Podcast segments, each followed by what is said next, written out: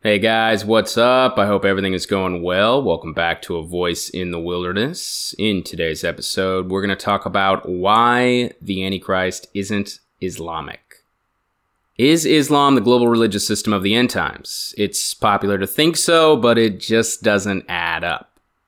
For starters, the Antichrist is going to claim to be God, according to 2 Thessalonians 2 4. No consistent Muslim would ever do that. That's blasphemy in Islamic circles, and in some Muslim majority countries, blaspheming Allah is punishable by death. Furthermore, the world is going to worship the Antichrist's image, which we read about in Revelation 13 10 through 17.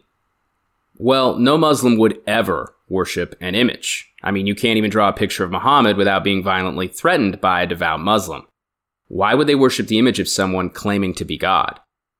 Curiously, after the sixth trumpet judgment kills one third of sinful humanity, the world continues its worship of idols of gold, silver, and other materials.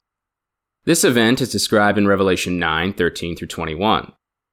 Without a doubt, idol worship is more consistent with paganism than with Islam.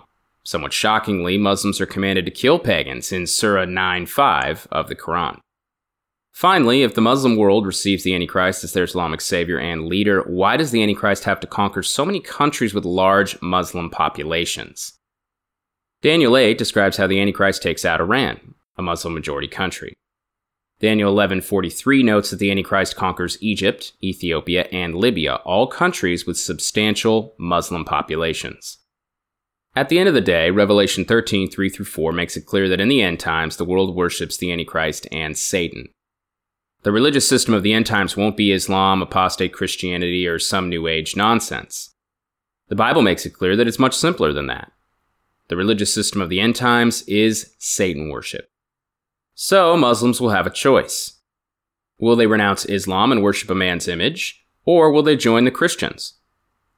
In the Quran, Surah 10 94 to 95 says that if there are any doubts about spiritual things, ask a Christian. It's time for Muslims to start consulting the Bible about the end times before it's too late.